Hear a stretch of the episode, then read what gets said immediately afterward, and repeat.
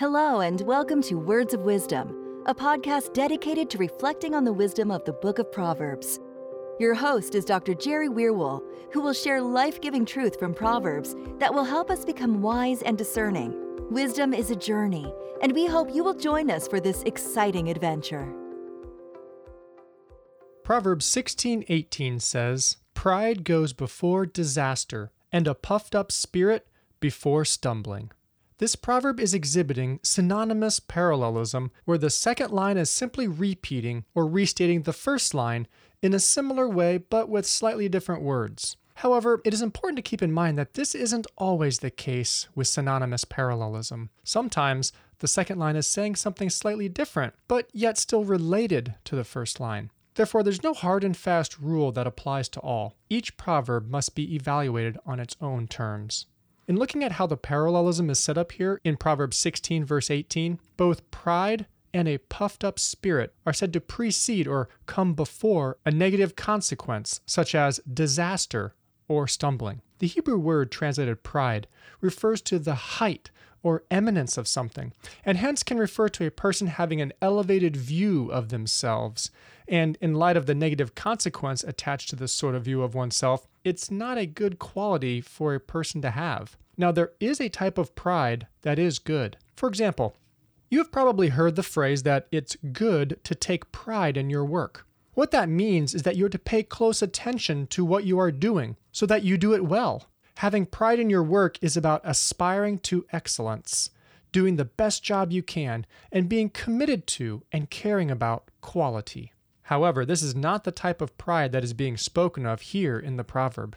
The pride that goes before disaster can be better described as arrogance. Arrogance is having an attitude of superiority or an exaggerated sense of one's own self-importance and abilities. In essence, it's thinking more highly of yourself than you should, and this especially applies to areas of accomplishments and abilities. People love to talk about themselves. It's just a fact of the human condition.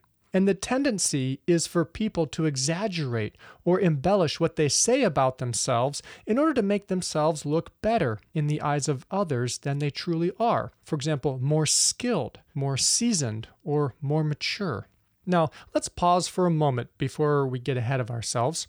Let me ask, who hasn't added a little extra spice or embellishment when they've been talking to others about themselves? I think we are all guilty of this one.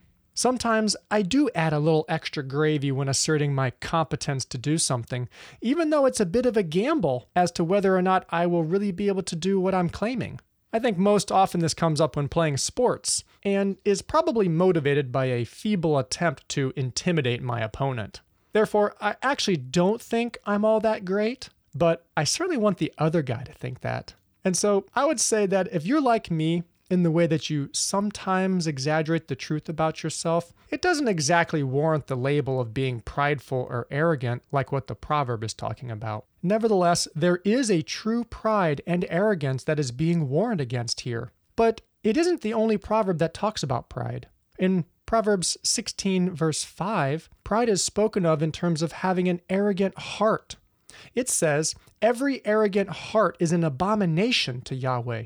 Be assured, he will not go unpunished." You see, part of having pride and being arrogant is esteeming yourself so highly that you negate the need for Yahweh, since it entails refusing to submit to him and to see oneself as dependent upon him as his creation. The proud and arrogant person does not live with thanks in his heart for the life he has been given from Yahweh, nor does he acknowledge any part Yahweh has played in his achievements and successes. He views himself as the sole reason for all that he has and all that he has done.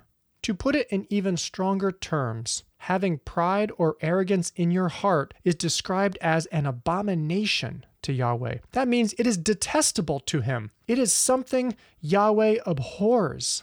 This is why a proud person cannot live with the fear of Yahweh. Proverbs chapter eight, verse three says, "The fear of Yahweh is to hate evil.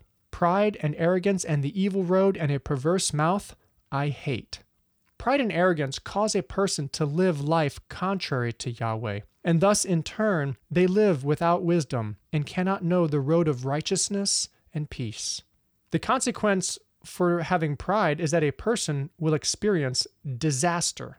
Before we get to what sort of disaster pride could bring, let's look at the phrase goes before. In Hebrew, the phrase literally means to the face, and it identifies something that stands in front of something else, either spatially, logically, or temporally. Here it is functioning both logically and temporally because the proverb is stipulating a logical consequence which does not occur simultaneously with the attribute of pride, but subsequently, and thus comes after it at some point in time. The Hebrew word translated disaster means a breaking or collapse. A disaster sounds like something terrible that occurs on a grand scale, but in the book of Proverbs, a disaster can refer to any number of negative outcomes or experiences where something breaks or collapses. It could be as simple as the collapse of something like a friendship or business partnership, or perhaps something more severe, like the loss of one's wealth, house, or property, or worse yet, their family or their own life. The proverb doesn't delineate the degree of pride one must have in order for disaster to come upon them, nor how quickly a disaster might happen to someone with pride. All the proverb is trying to assert is that people who are arrogant are lacking wisdom. And if you live without wisdom, you can be sure that you've got a bad thing coming, because life doesn't work out well for the fool.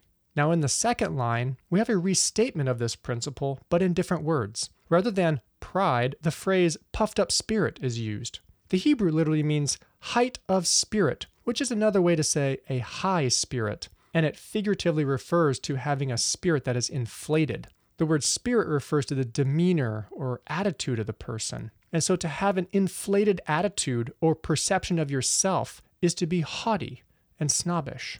Being parallel with pride in the first line, a person with a puffed-up spirit is also someone who is arrogant and full of themselves. They are high-minded and self-absorbed, and therefore do not foresee the repercussions of their decisions or spot approaching danger. In the same way that pride precedes disaster, a puffed-up spirit precedes stumbling. Stumbling refers to something more than just getting tripped up while walking down the sidewalk, or misplacing our footing as we're walking up or down the stairs.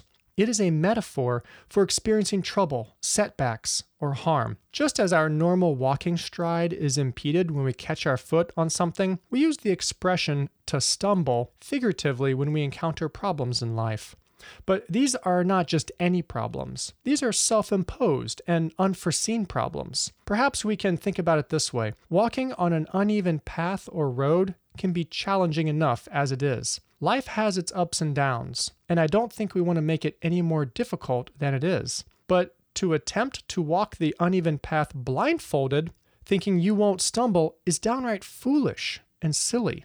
And thus, the person with a high spirit is someone who thinks they can walk through the woods at night in the dark without tripping over any roots. Furthermore, they don't have the humility to listen to reason or warnings, and instead they press on ahead, thinking nothing can stop them, and confident they won't stumble along the way. In order to illustrate this proverb, I want to talk about individuals who set out to accomplish some really challenging feats in life. Some people really enjoy difficult challenges that pose a lot of risks, such as high-altitude skydiving or deep-sea scuba diving. I enjoy challenges myself and have been scuba diving and skydiving before, but I'm talking about people who really want to press the limits and accomplish what few other people ever have. In order to accomplish feats of this magnitude, it almost always requires an incredible amount of skill and experience, and also usually a significant level of risk or danger. If we consider the activity of mountain climbing as one such feat that people seek to accomplish, there are a lot of mountains in the world that require a lot of effort in order to summit, but there is probably no greater feat than climbing the highest point on Earth, Mount Everest. The peak of Mount Everest is twenty-nine thousand twenty-nine feet, that is eight thousand eight hundred forty-eight meters, above sea level. There are mountains on Earth that are taller from base to peak, but none extend higher into the sky than Mount Everest. Ever since May twenty-ninth, nineteen fifty-three, when New Zealand climber and explorer Edmund Hillary and Sherpa Tenzing Norgay first summited Mount Everest, it has long been an aspiration and dream for countless explorers and climbers. However, the journey is fraught with danger and hardship, and only a couple hundred qualified people get the chance each year to attempt to summit this infamous peak. To be sure, climbing Mount Everest is quite arduous and demanding. In order to qualify and be able to attempt to summit Mount Everest, a climber must be in exceptional physical shape with strong stamina and endurance, as well as having undergone intense climbing training, including having already successfully accomplished several high-altitude climbs. Aside from the physical demands of the journey alone, one also must have an experienced guide to lead them up the mountain. And there is probably no one more experienced than Kami Rita, the world record holder for the number of times a person has summited Mount Everest. Kami is a Sherpa who grew up in a small village at the base of Mount Everest. While most people think a Sherpa is a person who works as a mountain climbing guide, a Sherpa is actually a member of an indigenous Tibetan ethnic group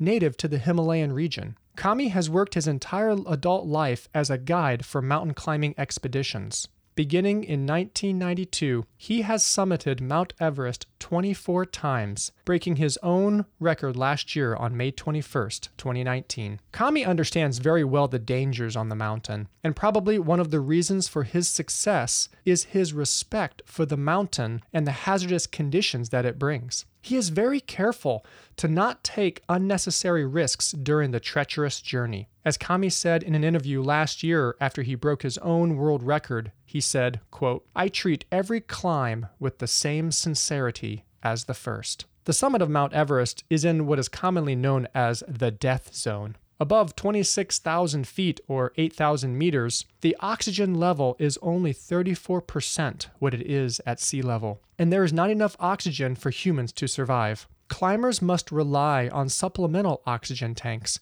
and can only remain in the death zone for a couple of hours before needing to descend so as to not run out of oxygen. Last year in twenty nineteen, at least eleven people died attempting to summit the mountain. Kami says that he believes it's due to an increase in the number of less experienced climbers who think they can climb Mount Everest, but are not adequately prepared physically or mentally to make the journey. Last year, the Nepal government issued a total of three hundred eighty-one climbing permits for Everest, the most ever since nineteen fifty-three. Kami also said that the increased number of deaths is likely due to pressure on young climbers by some companies describing Everest as easy. Everest, he said, is never easy. Kami has led several expeditions where he had to make a tough decision to turn back and descend into safety rather than to continue going up the mountain. It is not an easy decision to make because of the significant investment of time and money people have made to get there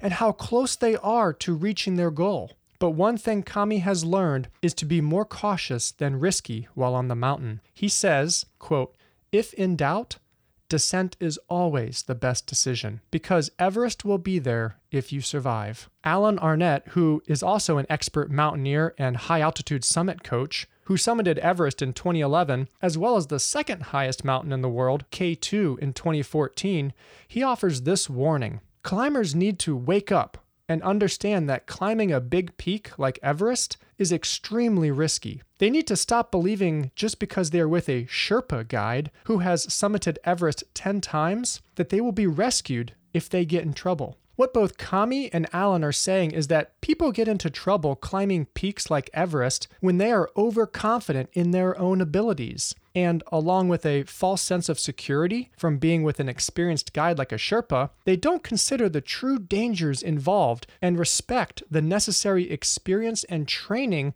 that a person must have in order to safely and successfully reach the top. Being prideful is thinking higher of ourselves and our own abilities than we should. And when we are filled with pride, we don't think rationally and level-headed. Pride makes us want to prove ourselves to others and show everyone else how amazing we are and that we have what it takes. But if you consider all the various activities in which a person could be arrogant, venturing into the death zone is one that possibly carries with it very serious consequences if a person is not careful. In this sort of circumstance, pride can bring about the ultimate disaster, the loss of one's own life.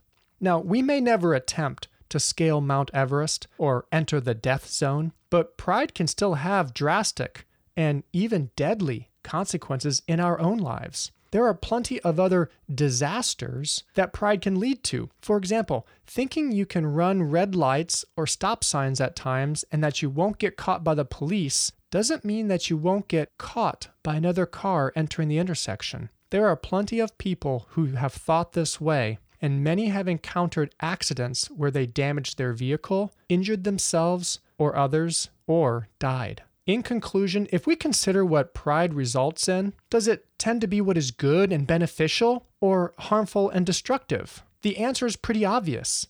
It usually leads to disaster and all those negative consequences that we would rather not experience. And so we must be careful to check our heart to make sure that we are not allowing a puffed-up spirit to take up residence that would cause us to act recklessly or overlook the possible consequences of our actions. We want to avoid disasters and stumbling in life. Therefore, we must not be arrogant and overconfident, but think sensibly and modestly, knowing that danger is lurking around every corner, looking for those who think too highly of themselves. This is the wisdom of the proverb.